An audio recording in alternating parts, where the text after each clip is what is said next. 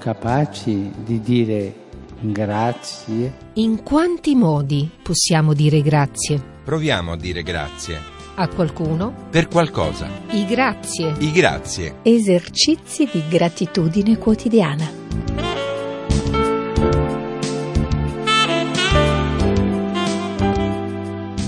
Bentrovati tutti cari amici da Laura De Luca per un altro dei nostri grazie quasi quotidiani, una sorta di preghiera laica con cui cerchiamo di fare un bilancio positivo della giornata pensando a, ad alcune persone o categorie di persone o alcune realtà eh, per le quali eh, sarebbe giusto celebrare appunto eh, la nostra gratitudine.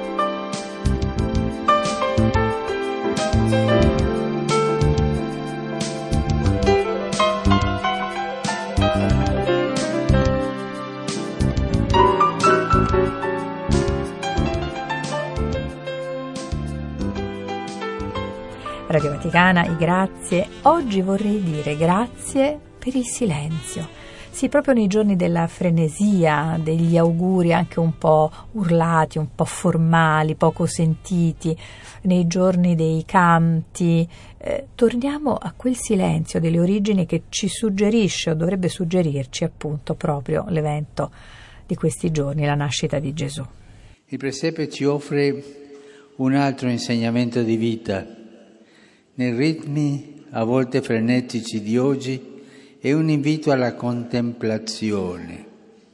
Ci ricorda l'importanza di fermarci, perché solo quando sappiamo raccoglierci possiamo accogliere ciò che conta nella vita.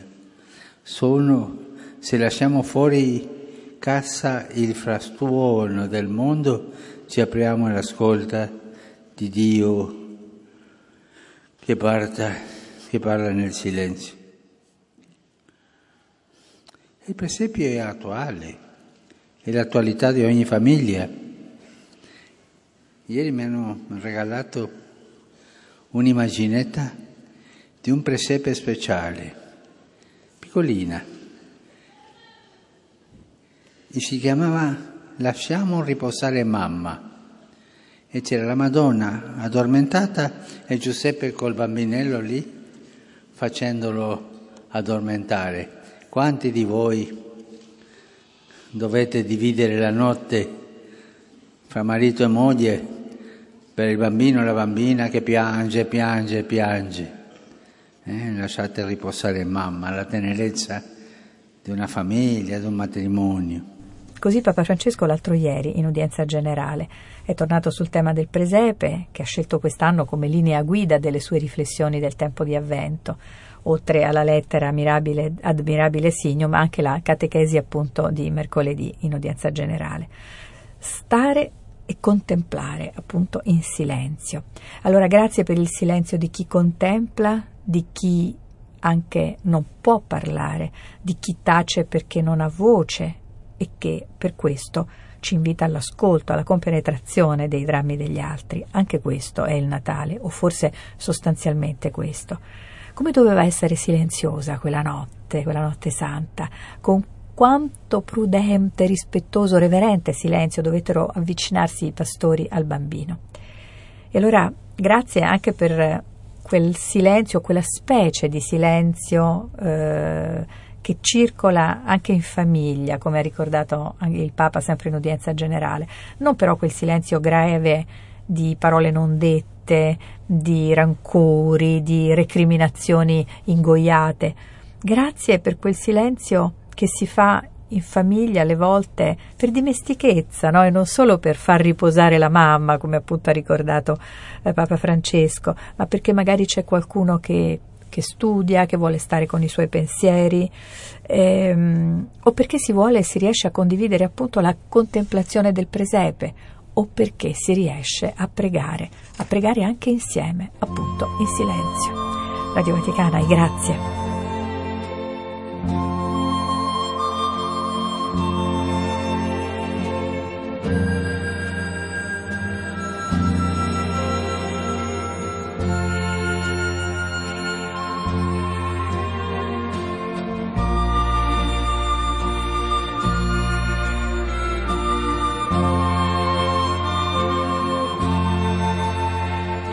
Radio Vaticana e grazie. Oggi dico grazie per il silenzio. Il silenzio si adatta o si dovrebbe adattare così tanto alla vita di noi cristiani e nonostante tutto il frastuono no, di questi giorni, anche particolarmente di Natale. Vi ripropongo allora all'ascolto alcune riflessioni pubblicate tempo fa sull'Osservatore Romano a firma di Angelo Mundula. Un silenzio pieno di parole.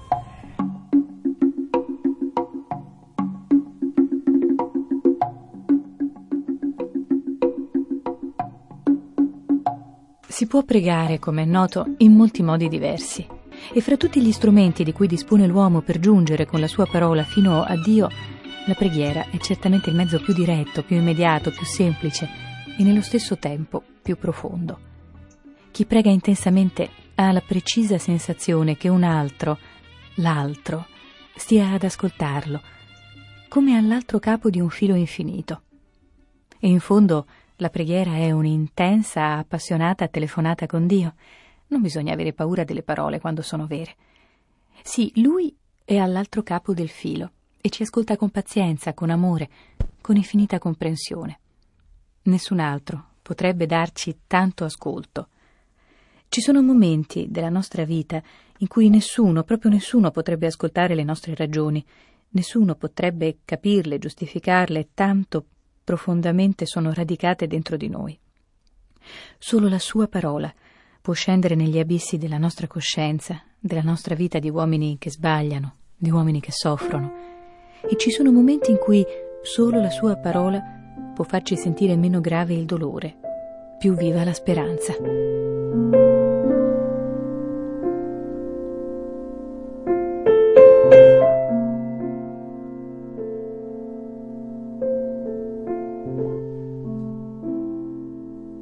Possiamo rivolgerci a Lui in ogni momento, in ogni luogo, in ogni stagione della nostra vita e della storia. Non sempre abbiamo bisogno delle parole, anzi talvolta le parole sono forse superflue o implicite nel nostro sguardo verso gli altri o verso la natura. Senza saperlo preghiamo in riva al mare, percorrendo nella battigia con un'infinita gratitudine per il creatore di tanta bellezza, o quando leviamo gli occhi al cielo così bello quando è bello, per dirla ancora col nostro Don Lisander, o contemplando la vetta di un monte innevato, oppure quando rivolgiamo la nostra pietà a chi sta peggio di noi, nella carne e nello spirito. La preghiera è un'invocazione, ma anche un saluto pieno di riconoscenza e amore. Ave, o Santa Maria della Montagna, che sogni nella povera chiesetta, mentre di fuori il bosco dove stagna il vespro, l'alba della luna aspetta. Così scriveva Grazia Deledda, facendosi partecipe di questo canto d'amore e ringraziamento che sale ogni giorno dalla terra. Ciascuno prega a modo suo, sebbene esistano le forme rituali della preghiera che tutti conoscono e per fortuna moltissimi praticano. Quando i tempi della nostra vita erano un po' più lenti e concedevano più spazio anche alle nostre preghiere, in molte case certamente in molte case sarde si recitava il rosario tutti insieme e quando proprio non era possibile altrimenti recitavano il rosario le nostre donne di casa, magari d'inverno sedute intorno al camino, e le scintille salivano al cielo insieme con quelle parole illuminate dall'amore di Dio. Un bel quadro di famiglie devote e cristiane che si sta in molte parti perdendo. Più facile, al tempo d'oggi, che quel bisbiglio di preghiere ceda il posto ad una preghiera senza parole, tutta interiore. Mi capita di pensarci quando vedo qualche donna di paese che avvolta nel suo nero scialle se ne sta seduta, immobile, e parrebbe quasi pietrificata sulla soglia di casa, muovendo appena le labbra. Mi sembra la sua la preghiera stessa del poeta Clemente Rebora. Il mio pregare è divenuto una invocazione muta, interna, di ogni momento. Sì, forse la più diffusa preghiera del nostro tempo sta diventando il silenzio. Non un silenzio senza parole, ma un silenzio pieno di parole. Paradossalmente, una preghiera continua per tutto ciò che vicino o lontano minaccia la nostra vita, la nostra famiglia e più in generale la grande famiglia umana. Troppe sono ormai le ragioni della nostra insufficienza a risolvere i problemi o anche solo ad affrontarli. Davanti ai sempre più tremendi avvenimenti che ci sovrastano, sentiamo che soltanto la preghiera, come diceva Fenerbach, è l'imperativo dell'amore e questo imperativo ha una potenza infinitamente maggiore dell'imperativo dispotico. No, non c'è forza che sia più forte dell'amore, non c'è forza che sia più forte delle parole della preghiera. Noi abbiamo questo strumento invincibile che ci dà per giunta un'immediata soddisfazione, perché anche solo pregando sentiamo che i nostri nodi si sciolgono, che i nostri affanni si placano, che nella tempesta del nostro cuore scende un caldo, partecipe, soffio d'amore. Perciò quasi tutti sentiamo il bisogno, la necessità di pregare e tutti o quasi tutti, a nostro modo, preghiamo. A bocca chiusa, magari, quando si sono perfino dimenticate le parole della preghiera che ci è stata insegnata, che lui, per primo, ci ha insegnato, o leggendo una poesia d'amore che abbia la potenza di salire al cielo, di raggiungere le più alte vette della comunicazione dell'uomo con il divino.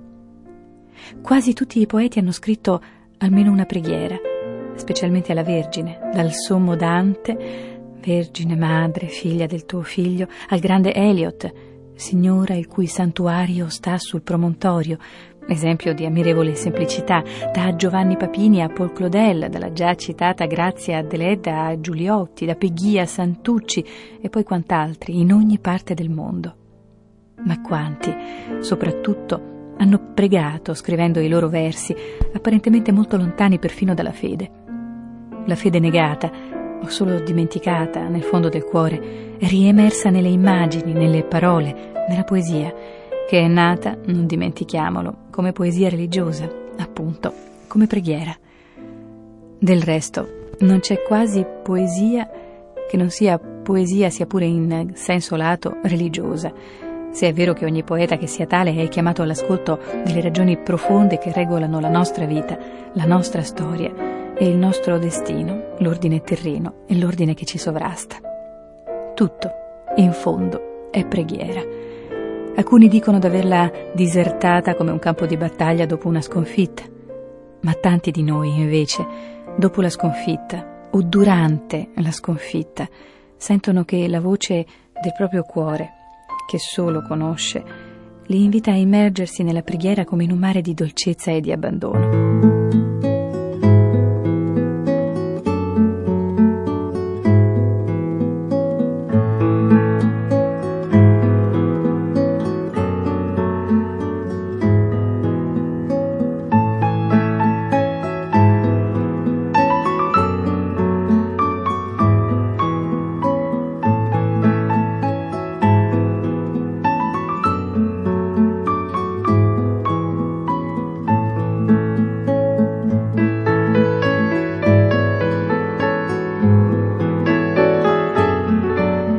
Questo testo di Angelo Mundula, Un silenzio pieno di parole, si conclude il mio grazie di oggi, cari amici. I grazie sono un appuntamento, come sapete, quasi quotidiano, tutti i giorni, da lunedì a venerdì alle 19.32 qui su Radio Vaticana. Se volete dunque, l'appuntamento è per lunedì 23, antivigilia di Natale. Ciao e buon proseguimento con i programmi Radio Vaticana.